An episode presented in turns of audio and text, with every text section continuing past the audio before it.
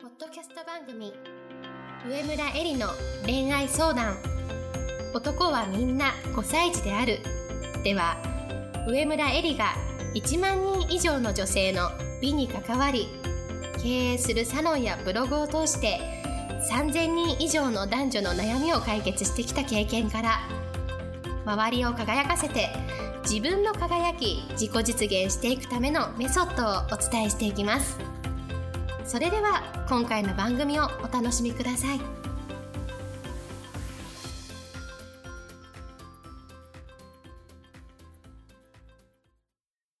こんばんは、上村えりです。今日もポッドキャスト、上村えりの恋愛相談、男はみんな5歳児であるを始めたいと思います。それでは、えー、今日の質問なんですが、仕事で戦う彼を支えられる振る舞いをしたいのですが、本当にストイックすぎる彼で24時間中22時間仕事をしている彼にとって、私イコール癒しの存在なのですが、逆に私といると緩んでしまうので避けるべき対象になっています。これはどう考えればいいのでしょうか？メリソン教えてくださいという質問をいただきました。今日のテーマは愛の2つの性質を知ること、ほっといてあげることも愛ということをテーマにお話ししていきたいと思います。まずですね、癒しの存在っていうと皆さんは何を思い浮かべますか？例えばニコニコしててあげるとかマッサージしてあげる、美味しいご飯を作ってあげる、話を聞いてあげる、落ち込んだら元気づけてあげる、などなど思い浮かべると思います。でもこれらはですね、癒しの存在ではなくて癒しの行動なんですね。今日は癒しの存在になるためにはどうすればいいかをお伝えしたいと思います。で、私がいつも5歳児理論でお話ししているのは、5歳児は監視されたくないけど関心を持ってほしいっていうことを言ってます。で、簡単に例を出すと、どういうことかっていうと、例えば、まあ、公園に遊びに行くのに、誰と遊びに行くの何するの何時に帰ってくるの早く帰ってきなさい。っていうことは言われたくないわけですね。自分の気が済むまで遊んで、自分の意思でそろそろお腹も空いたし帰ろっかなと思って帰る。だけど帰ってきたら、なんか無視なんか家事が忙しくて無視みたいな感じではなくて、お帰りどうだった？って聞いてほしい。まあこれがですね、5歳児が求めていることなんですね。監視されたくないけど、関心を持ってほしいということです。で、関心を持ってほしいタイミングっていうのは、彼らが帰ってきた時なんですね。つまり、彼らが求めた時なんです。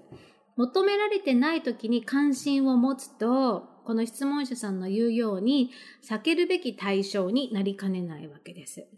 もちろん心の中では彼は元気にしてるかなとか彼が思いっきり仕事頑張れるように今日も元気でいてほしいなとかいうふうに思いを馳せる思いを寄せるっていうことはすごく大事なんですね。でもこれって彼は気づいてないわけじゃないですか。こちらが勝手に関心を持ってるだけでまあ相手側には気づかれてないわけですよね。じゃあ、彼らが気づく関心って何かって言ったら、冒頭に出てきた行動を伴う関心のことなんですね。つまり、ニコニコしてあげるとか、マッサージしてあげるとか、ご飯作ってあげるとか、話を聞いてあげるとか。でも、これらの行動を伴う関心は、ここが大事なんですけど、求められたらやることであって、求められてないタイミングにやると、男性からしてみたら重い、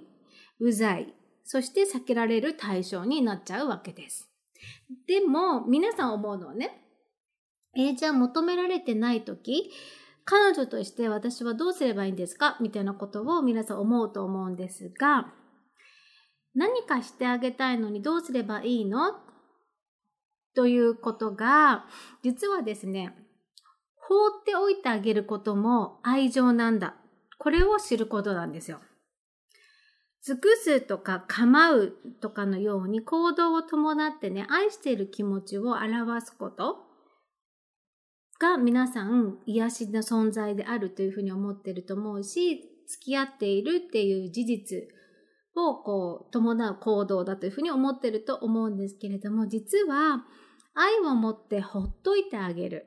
ことの方が男性は心地いいことがあります。で、じゃあ愛を持って放っといてあげるっていうのはどういうことかっていうと、心の中では関心を寄せながら、現実世界では、物理世界では、放っといてあげるということね。つまり、連絡も必要以上にしないし、何してるのとかと聞かないとか、元気してるのちゃんと食べてるのとか、心配してあれこれ聞かないということです。で、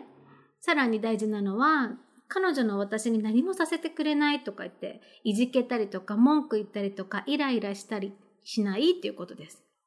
愛を持って放っといてあげるっていうことは、彼が彼らしく自由に生きていることを尊重し、そして自分も彼を愛していることに誇りと自信を持って何も行動しない。行動しないことに誇りと自信を持つってことですね。つまりどういうことかって安心するってことですよ。彼は彼でうまくやってくれてるんだっていうふうに安心をすること、それを見守ること、心の中で放っといてあげること、これも愛なんだってことを分かること。これがすごく大事なんですね。で、愛っていうのは2つのエネルギーでできていて、引きつけるエネルギーと押し出すエネルギーという話は以前にポッドキャストでも話したことがあります。で、じゃあもう一度ね、詳しく話すと、磁石の S 極と N 極みたいに出会った頃っていうのはお互いが異なるからね、お互いが違うから、その存在に引きつけ合うんですけれども、一緒にいるとだんだんお互いに混ざり合って近づいてくるわけじゃないですか。で、これは磁石で言うと、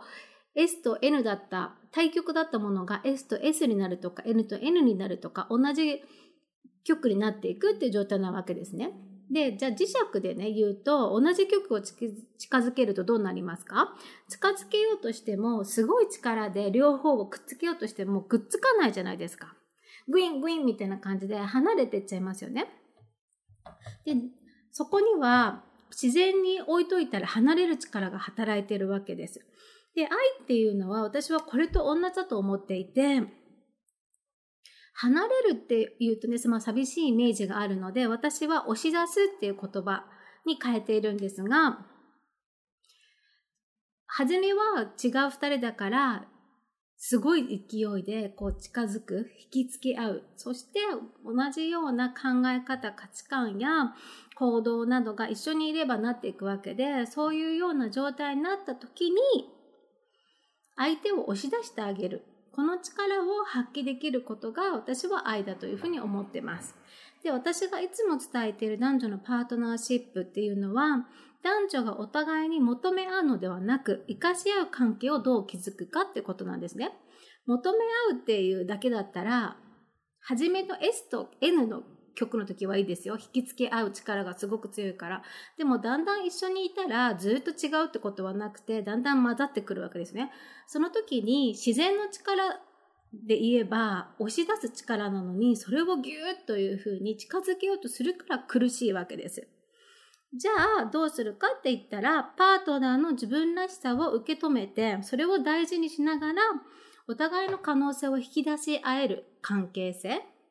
でそれがお互いにハッピーであって長期的に育めるパートナーシップの真髄なわけです。でここの根底にあるのは愛の2つ目の力で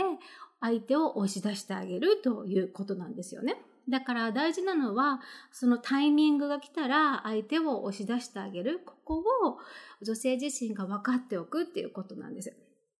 相手が行きたい場所へ、活躍したい方へ、やりたいことの方へ押し出してあげる。で、それは言い換えると、放っておいてあげるっていう、この二つ目の愛のエネルギーなわけです。で、じゃあ、愛なのに放っておくんだっていうふうになんか理解がしにくいと思うんですけれども、親子関係で考えると、この愛の形って理解しやすいと思うんですね。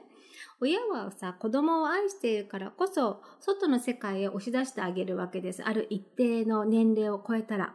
でそこには子供への信頼があるからできることで、この子は大丈夫って信じているからできることなわけですね。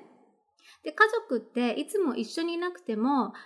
お互い愛しているし、つながっている感じっていうのは皆さんお分かりのように、それと同じで男性も時にですね、尽くしたりとか構うっていうことをすることよりも、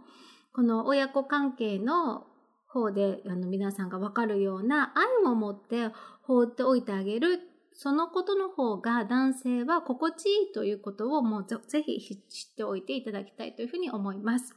そして彼らが自分の位置で自分の元に戻ってきた時は、つまり自分の位置で連絡してきて会いたいなって言ってきた時は、行動を伴う関心を寄せてあげたい、欲しいんですね。この時は行動を伴う関心を寄せてあげてほしいんです。でそうしたら彼らは心が満たされて大満足をして、あなたという安全基地を守りたい、手放したくないというふうに思うようになります。で結局男性というのは究極女性に母性を求めているんですよね。監視されたくないけど関心を持ってほしいなんて究極の母性です。なぜね、監視しないかって言ったら相手を信じてるからですよね。で、例えばどんなにね、外見が綺麗でも母性がない女性は一度デートしたらもういいかなっていうふうに思われてしまうものです。でも母性がある女性は何回も会いたくなる。それが男性というものなわけです。でも、その何回も会いたくなる、その頻度とか感覚っていうのは男性によって違います。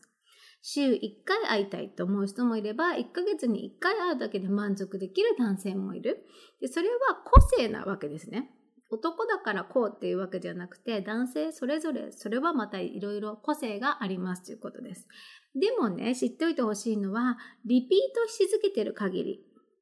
あなたに会いたいっていう気持ちが頻度は置いといてある限り、それは彼はあなたを求めているということだから。だからこそそこにきちんと自信と誇りを持って彼を心の中でね、求められてない時は関心を持ち続けるということがとってもとっても大事だというふうに思います。それでは今日の質問に対する私の考えはこれでおしまいにしたいと思います。また来週もどうぞ楽しみに聞いてください。本日の番組はいかがでしたか？番組では上村えりに聞いてみたいことを募集しています。ご質問は web 検索で上村えりスペースウェブサイトと検索ブログ内の問い合わせからご質問くださいまたこのオフィシャルウェブサイトでは